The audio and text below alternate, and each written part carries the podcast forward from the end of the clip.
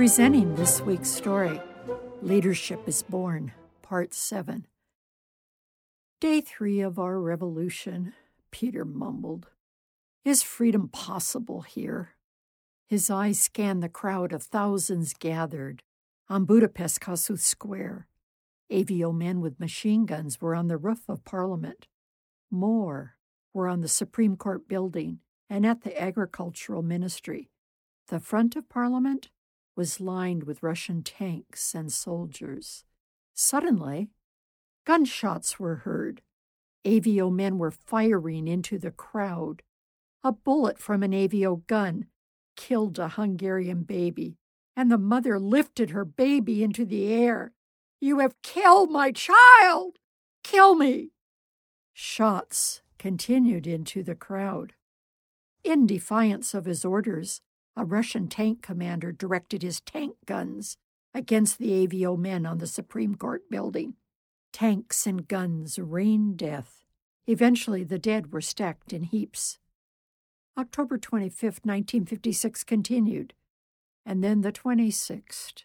In the evening, Peter's brother Alex returned from an assignment. Alex, what is going on outside Budapest? Fighting against the Russian controlled Hungarian government has been spreading throughout Hungary. What is happening here? Fighting continues. Many buildings have been badly damaged from tanks. Streets are a disaster, with burnt out cars and tanks, uprooted trees, holes in the pavement, and sagging wires. Our people continue resisting with great courage and determination. You see people of nearly all ages carrying bullet belts and rifles. We are gaining more control of the city. Peter, what about the Hungarian military? Though they have been trained and indoctrinated by the Russian communists, many are defecting. The most senior one to defect is Colonel Paul Maleter. He is coordinating teams of our fighters. Alex, what is certain? We know that lies from the Russian government will continue.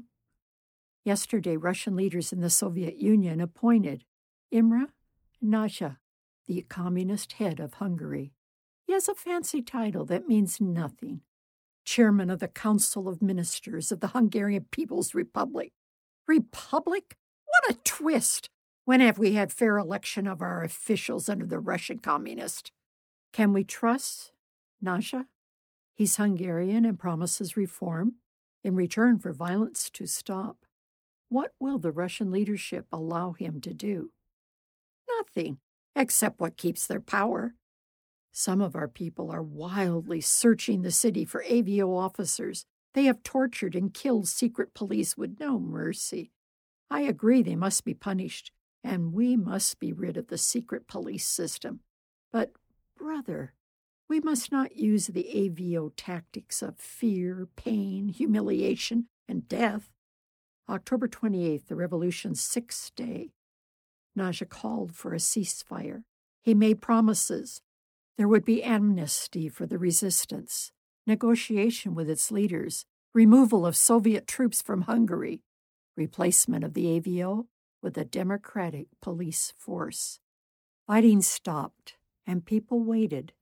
They gained hope and reorganized political parties and started newspapers. Demonstrators chanted for democracy and freedom.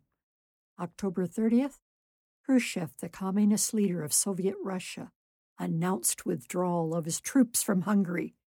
The next day, without telling the Hungarians, Khrushchev changed his mind. This is Barbara Steiner. I will return with the last installment of the stories on the Hungarian Revolution. Visit thisweekstory.com for more challenges.